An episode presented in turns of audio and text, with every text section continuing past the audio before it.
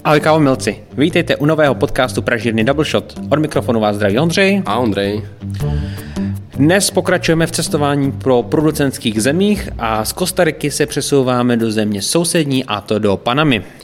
Panama je určite známy pestovateľský región, či už pre vás ako konzumentov alebo pražiarne a pre nás ako Double Shot je to jeden z tých regiónov, z nejakých srdcových. Vlastně zde začíná se psát historie Double Shotu. Ako, ako takého na farmách Graciana Cruza, kde před desiatimi rokmi. A o tom si samozřejmě budete moct poslechnout jeden z následujících podcastů, kde se budeme vyloženě věnovat Gracianovi Cruzovi a jeho projektu Hayu Coffees. Teraz ale uh, si nás Ondro mohol trošku uviezť do historického kontextu kávy v Paname. Ta historie bude asi velmi podobná té kostarické, kdy káva se dostává do Panamy někdy na začátku 19. století z osadníky z Evropy, kteří přináší ty kávové semena nebo ty zrna. Jedným z takých osadníkov, prekopníkov nejakého farmárčenia v západnej časti Panamy bol aj Alois Strašil, pradedeček, no, rodiny Hartmanovcov. Který byl z jedním z průkopníků toho pěstování kávy v tom západním regionu někdy v polovině 20. století? Treba asi pripadáme povedať, že tie hlavné dva alebo tri mikroregióny, ktoré tvoria jeden ako celok, kde sa káva pestuje, pre, hlavne v Paname, tak leží na západe, na hraniciach s Kostarikou. Je to uh, región Boquete, keď sme to zobrali nejak ako tak v globále, ktorý sa ešte ďalej člení na nejaké menšie časti, treba na Volkán alebo Renascimiento. Káva, ktorú nakupujeme my, pochádza z, z väčšej časti z regiónu, z mikroregiónu Volkán od rodiny Hartmanovcov a tento rok môžete u nás nájsť aj kávy z regiónu priamo z Bokete ako takého. To sú kávy už od spomínaného Graciana Krúza. Pokud by vás zajímala historie a příběh eh, rodiny Hartmanů, tomu jsme se věnovali v jednom z minulých podcastů, na který vám necháme samozřejmě i odkaz tady dole v show notes. Panama je aktuálne, alebo v posledných rokoch známa hlavne eh, vďaka kávovej odrode, ktorá sa volá Geisha, no Geisha, záleží, kto, kto to ako vysovuje, kto to ako píše. Eh, je to odroda, ktorá pochádza pôvodne, predpokladá sa z Etiópie a cez Tanzániu a Kostariku sa dostala niekde na prelome 70. a 80. rokov do Panamy, pretože bola odolná voči kávovníkovej hr- hrdzi.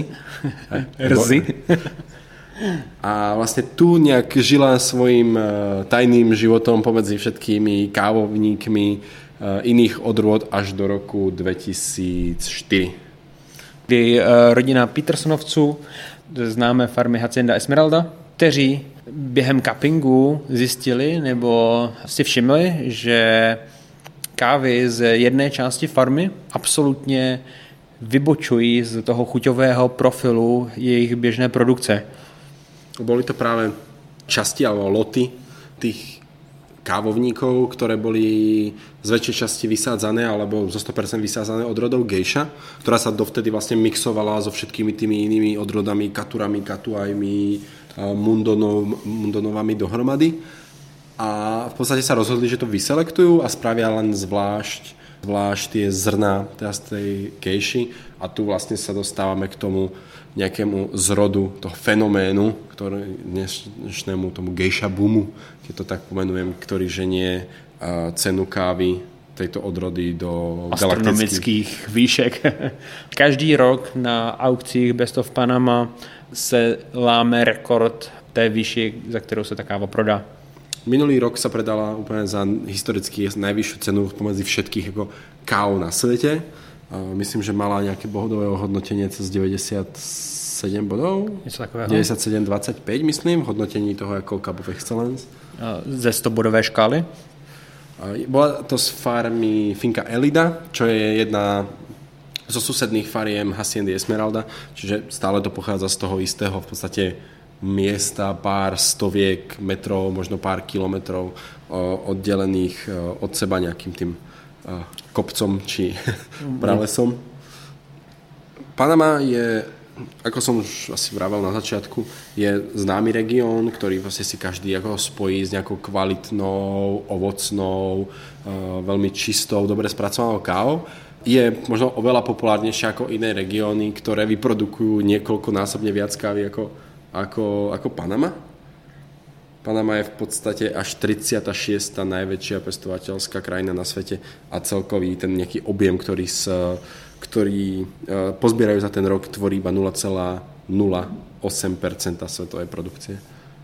Myslím si, že na popularizaci se hodně podílí i producenti, kteří podporují soutěžící, baristy soutěžící, takže se věnují různým experimentálním způsobům zpracování a kvalitní selekci a kontrolované to zpracování, takže díky tomu je o Panamě v soutěžním poli hodně slyšet, ať už se jedná právě o Haciendu Esmeraldu nebo od kávy z projektu 90 Plus Josefa Brodského.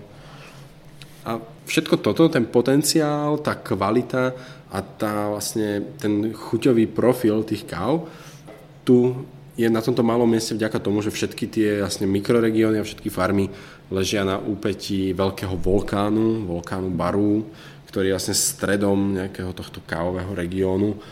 A v podstate väčšina tých fariem, ktoré ležia na úpetí toho, toho vrchu, leží už v Národnom parku, ktorého súčasťou ten vulkán Baru je. Takže je to aj vďaka tomu, že sa tu nesmú používať žiadne umelé hnojivá, žiadne pesticídy, žiadne invazívne polnohospodárstvo, ale všetko sa pestuje v podstate ako naturálne, organicky. Poviem, organicky. Je to prostě všetko trvalo udržateľné hospodárstvo. Spousta producentů klade i důraz na tu biodiverzitu, takže nepěstují jenom kávu, ale další plodiny, aby ten eh, systém byl nějak jako udržitelný, nebo celý ten ekosystém byl udržitelný. Takou možno uh, trošku smutnou špecialitou Panamy je to, že eh, Panama sa stáva takým dovolenkovým rajom alebo respektíve odkladiskom uh, severoamerických dôchodcov, ktorí sa stiahujú do regiónu uh, okolo vulkánu Baru, do Bokete alebo do Čiri, uh, Čiriky celkovo a v podstate uh, najväčším ohrozením kávových fariem dnes v Paname nie sú nejaké kávové choroby, ale je to deforestácia a výstavba. krajiny a výstavba proste nových hm. domov a tzv. gated communities pre vlastne týchto príchodných seniorov, ktorí, ktorí sa v podstate prichádzajú s tým, že sa chcú presťahovať do zelenej a lesnatej krajiny, ale vďaka tomu, aby tu mohli vlastne žiť, tak tú zelenú a lesnatú krajinu musia zničiť. My vám zatiaľ ďakujeme, tešíme sa, že nám stále zachováte vašu priazeň a ak sa vám tento diel páčil, tak nám nechajte hodnotenie. Ak sa vám naozaj páčil, tak to môžete zazdieľať. Ak by ste mali nejaké pripomienky, otázky alebo nejaké uh, doporučenia, kľudne nám ich zašlite na podcast zavináč doubleshot.cz Určitě klikněte i na tlačítko subscribe, ať nepřijdete o žádný nový díl a povězte i o našem podcastu svým známým a kolegům v okolí, protože stále se stává, že i naši kamarádi o našem podcastu vůbec nevědí a to mi přijde docela škoda. A to je od nás úplně všecko, tak se mějte fajn a ahoj. Ahoj.